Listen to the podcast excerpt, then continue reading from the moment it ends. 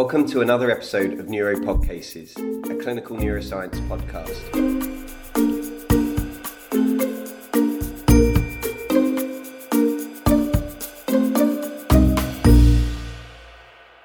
Hi there, I'm joined by uh, Dr. Rhys Davies, consultant neurologist who works at the Walton Centre. Hello.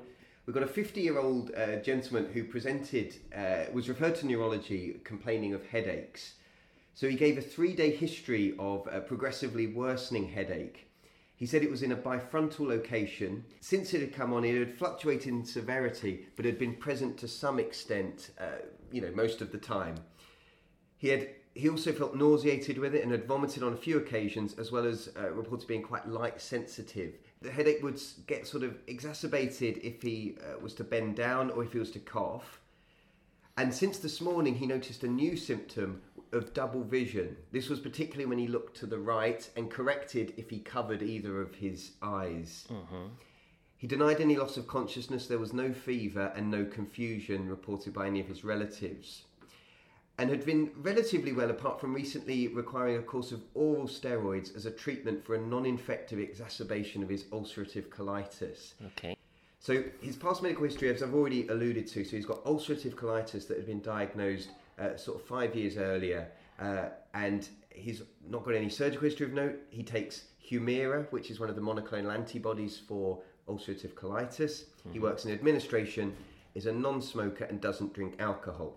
So, just pausing at this first point, as a consultant neurologist, when you approach a patient with headache, are there any sort of guiding principles from the outset that you have? Uh, you know, when you hear that that's the patient's complaint. Yeah. Uh, so the vast majority of headaches are a horrible nuisance without denoting anything nasty.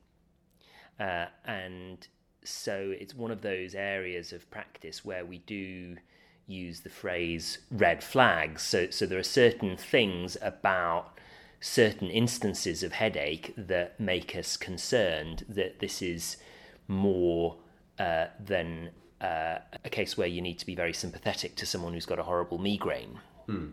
Uh, very sudden onset is is one such when when someone might have a uh, an intracranial hemorrhage.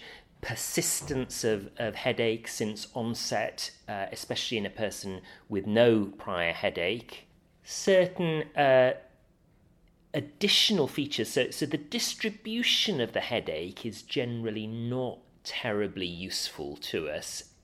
Apart from acute headaches, the severity isn't very uh, very useful either.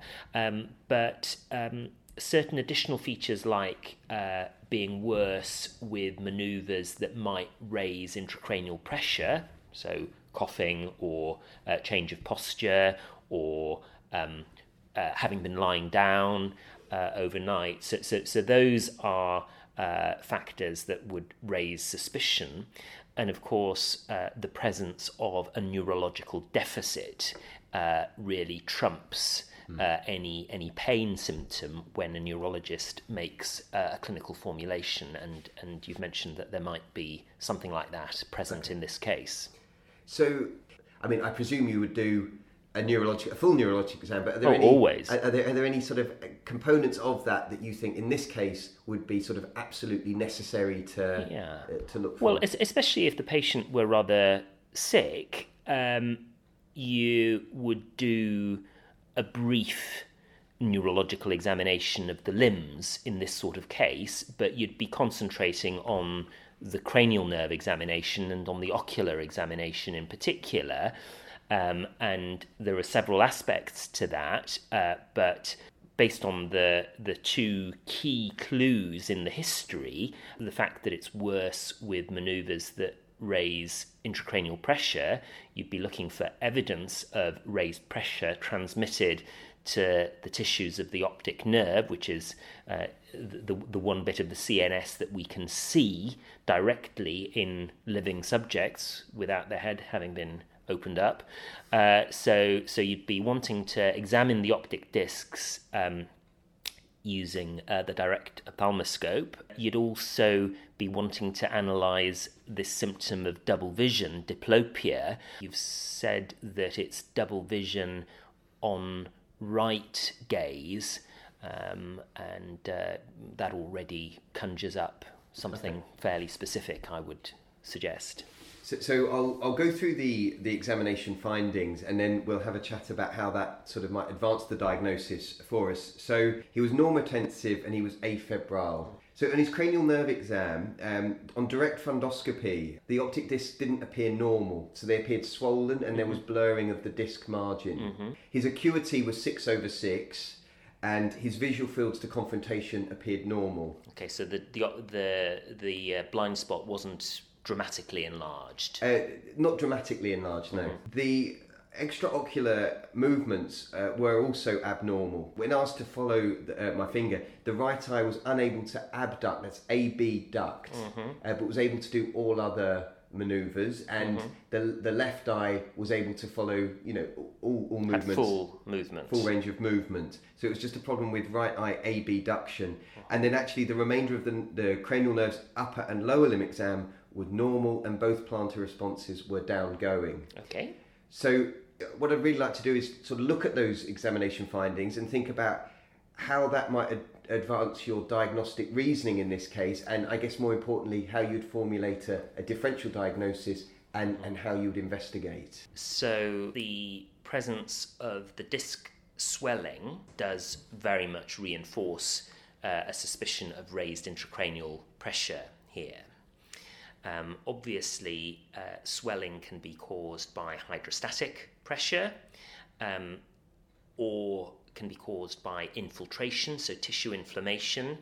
But if this patient is not confused, not blind, uh, then then I think it's very likely that this is a CSF pressure problem mm. rather than very severe inflammatory or infective or neoplastic disease affecting the intracranial tissues. You've then got uh, this deficit, this focal deficit, and uh, what you've described there is failure of abduction of the right eye, which implies that the right lateral rectus muscle is not working, and that muscle on either side is supplied by uh, a nerve which has that muscle as its only target, and that's the abducens nerve, numerically the sixth cranial nerve. And, and that's quite an interesting point because, of course, you could have some structural disease affecting that nerve and as a, a secondary effect causing raised pressure. But there's something unusual about that nerve um, because displacement from its origin in the brain parenchyma to its exit from the skull is the, the, the longest, the largest displacement of any of the cranial nerves. So it comes out of the brain at the cerebellopontine angle and then it ascends the clivus and it comes out of the cranium uh, with uh, several other nerves. Um, at the uh, superior orbital fissure. So, interestingly, it's bunched with uh, the seventh and eighth nerves as it comes out, but it's bunched with the uh, one of the branches of the fifth nerve and the third and fourth nerve where it exits the skull. So so you can work out really from the numbers mm. that it must travel quite a long way up mm. the brain, um, and that means that diseases within the meninges, so whether that's a mechanical pressure problem or any other disease within the meninges that's affecting the meninges diffusely can affect that nerve without there being, say, a lump uh, or a tear just affecting that nerve. And, and, and we use the phrase false localization, so basically quite widespread uh, abnormality of pressure or inflammation um, can have as its manifestation a failure of function of the sixth nerve, mm. um, and that doesn't necessarily mean that there is disease within that nerve yeah. or pinching that nerve specifically. So, so I, I, get I get the feeling with the nature of the symptoms, the the presence of disc swelling, and the presence of a sixth nerve palsy, you're kind of really building the case for you know this being due to raised intracranial pressure. That's right. Um, and just in terms of uh, things that can cause headaches with raised intracranial pressure. Mm-hmm. Um, I, I, presume investigations needed to, to help you, you know, decide between the two. Mm. But there, uh, between what can cause that. But are there any various sort of principles you have with regards to what the causes could yeah, be? Yeah. Well, um, the test that's gonna give you the clearest answer here is a lumbar puncture, um, but it's also the test that risks giving you the clearest catastrophic outcome uh, because um, when you have a suspicion of pressure disturbance or a structural abnormality within uh, within the cranium, when you do a lumbar puncture, what you do is introduce a pressure gradient, mm. and you can cause traction of the neural tissues from one compartment to the other. So either uh, hemispheric compartment, uh, or more classically, uh, the the brainstem uh, constituents uh, being pushed or pulled rather through the foramen magnum. So mm. we, we sometimes call that coning, yeah. and that can be fatal. So so one needs to make sure that there isn't a structural abnormality that could put the patient at risk of coning before doing CSF analysis in a case like this. And you'd do that by, by undertaking a CT head scan to check that there wasn't a, a, a, mass lesion, for instance. Okay.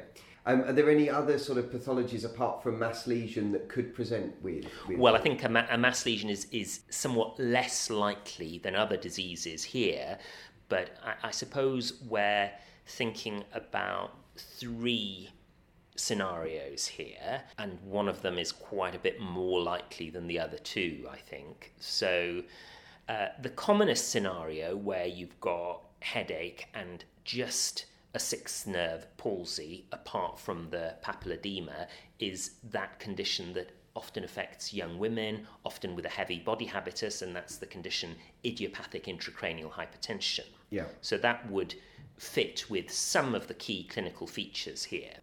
The other possibility, you've mentioned that the patient is really sick, so this patient could have a serious uh, infective inflammatory disease or uh, a serious neoplastic infiltration in the meninges, yeah. um, and that would need treatment. Uh, but actually, this tempo and the fact that it's uh, a slightly older man, and you've not told me that you know there are any particular risks for IIH. Um, the condition that we would need to be thinking about here would be thrombosis of okay. the intracranial venous structures. Okay, so the the investigations that were done, so he had uh, routine blood work done, which, as you can see, so he, he was slightly anemic um, with a a slight uh, microcytosis. Mm. However, when they looked back over his previous blood tests, that was felt to be in keeping with his, his diagnosis of mm-hmm. ulcerative colitis. Um, his renal function showed his urine creatinine was slightly high, indicating a degree of dehydration. Mm-hmm. And again, he had had diarrhea in the in the build up to mm-hmm. these symptoms. And and I guess importantly, uh, from a neurology point of view, he'd had a CT head done. Mm-hmm. Now you can see the the, the the CT head scan in front of you here. The question was from the team is there any evidence of a bleed on the brain or any evidence of any mass lesions? And the radiologist okay. felt fairly confident that there was neither a bleed nor a mass lesion. Mm-hmm. Um, however, it wasn't entirely normal, the scan. How, how would you describe what, what you can see?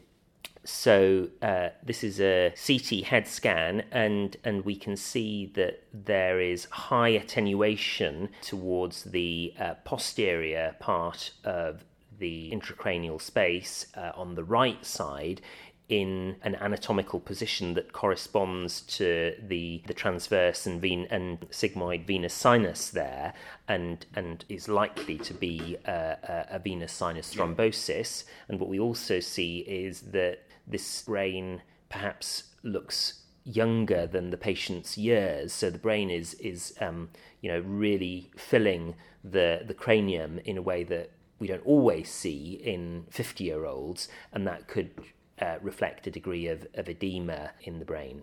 Okay, and indeed, he went on to have a CT venogram, so a dedicated scan looking at the venous structures, and a venous sinus thrombosis was confirmed yeah. on that scan. Now, as, as it also happened, the radiologist um, the question was asked about safety of doing a lumbar puncture, mm-hmm. and it was decided it was safe, but okay. after looking at the imaging, and this was so on the basis of there being CSF space around the the medulla in the foramen magnum and and the absence of a pressure gradient in any of the Yes, cavities on the scan. Yeah. Correct. And and the, the CSF is there. So the constituents of the CSF were normal. The thing that was abnormal was the pressure. So it's 34. What would be normal for that? Yeah, so uh, it's an interesting one, um, and it's a cautionary tale concerning numbers, really, because if you look at some textbooks, you'll find that an opening pressure of between 5 and 15 centimeters of water is, is referred to as normal. The, the reality is that, that we hardly ever um, get a recording uh, as low as that in the usual clinical settings. I mean, maybe if you do it under laboratory or theatre conditions, mm. that that is the actual pressure. Um, but when you do a, a, lumbar puncture in in ED, um, it's it's usually higher and in the absence of uh, a clinical presentation that's pretty strongly suggestive of raised ICP, neurologists tend not to be too concerned about opening pressures that are below 25 centimeters mm. of water, maybe even a little bit higher. Yeah. So if if you're over 30, then then you're thinking kind of flips, and and really you need to be very sure that that is a spurious result before you disregard yeah. it. Um, and you know, once you're over 35, then then that's abnormal. Great. So, so, the so the diagnosis in this case was felt to be a, a venous sinus thrombosis. Yeah, and the uh, absence of reactive changes within the CSF tells us definitively that you know there isn't any cancer in the meninges or yeah. a chronic meningitis, tuberculosis, or something like that. And what, in particular, in this case, do you think is the likely cause for the venous sinus thrombosis? Well, I'm not sure that we always define a cause uh, for these things, but but clearly his uh, ulcerative colitis and the fact that he had a relapse of it could be a risk factor with dehydration and whatever the interleukin profile in relation to hemostasis would have, would have been um, at, at, that time. So mm. so I think that that background history makes you more relaxed that this is the full story rather than there being something else. I mean, obviously, if if it was a younger person, particularly with no hint of any other medical problem, then you'd be even more keen to look for uh, a hematological mm. abnormality, a, thrombophilia, for instance, or perhaps an undiagnosed connective tissue disease uh, in the uh, in the SLE group uh, before letting yeah. letting it go. And um, are there any particular management considerations you would you would have in this case? So if this was your patient, what what are the kind of immediate decisions hmm. you'd have to hmm. make? Yeah, so so this is a, an important condition because it's it's a it's a neurological disease where there is excellent treatment available, um, and actually most patients do really well when when anticoagulation is started promptly, but there's a, a minority of patients where the CSF pressure and the intracranial pressure is so high that um, the risk of coning, even without a lumbar puncture being undertaken, is present. And that's a very difficult situation. Mm. And, and, certainly people can succumb in this condition, and, and, and those patients a minority of them might benefit from neurosurgical intervention, but but once the condition has progressed to that level, yeah. um, it's it's the the prognosis is pretty grave. But but the vast majority do well, and we're then talking about how to implement anticoagulation treatment, which is a is a general medical issue as much as a neurological one. Um, but uh, for most patients nowadays, we opt for low molecular weight heparin as the safest to implement. There are situations where you could opt for unfractionated IV heparin, a scenario where you might need to do another lumbar puncture so that you'd need to stop the anticoagulation briefly to do that, or if you felt that you wanted to make sure that, that full anticoagulation was, was, was active as soon as possible, those might be reasons to go for unfractionated heparin. But to be honest, I think some cases where we use unfractionated heparin over low molecular weight heparin even now reflects traditional practice mm. rather than um, actual evidence okay. that, that unfractionated heparin is better than low molecular weight. Great. One of the reasons I wanted to discuss this case is I think that there's lots of, you know, I think it's something to be aware of mm. as for any doctor uh, assessing is. patients presenting with headache. Mm. Uh, and I just wonder whether you're able to sort of two to three sort of take home messages for students listening okay. um, about headache in acute headache in general, and I guess in particular venous sinus thrombosis. or any sort of key messages? Okay, so that the easiest lesson here is uh, the sixth nerve palsy as a as a false localizing sign. That's a, that's a yeah. that's a very definite, handy thing to know about. Uh, secondly, uh, the importance of doing lumbar punctures in some patients, but also being aware of the risk of doing lumbar punctures, and finally, to be aware that most headaches are a big nuisance rather than a big nasty, but that there are some important, very nasty, yet treatable conditions, and none fits that description more than venous sinus thrombosis. Great. Well, thanks very much for your time, and uh, that was really useful.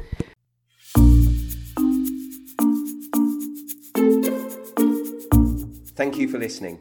For more information about this episode, please visit our website at neuropodcases.co.uk.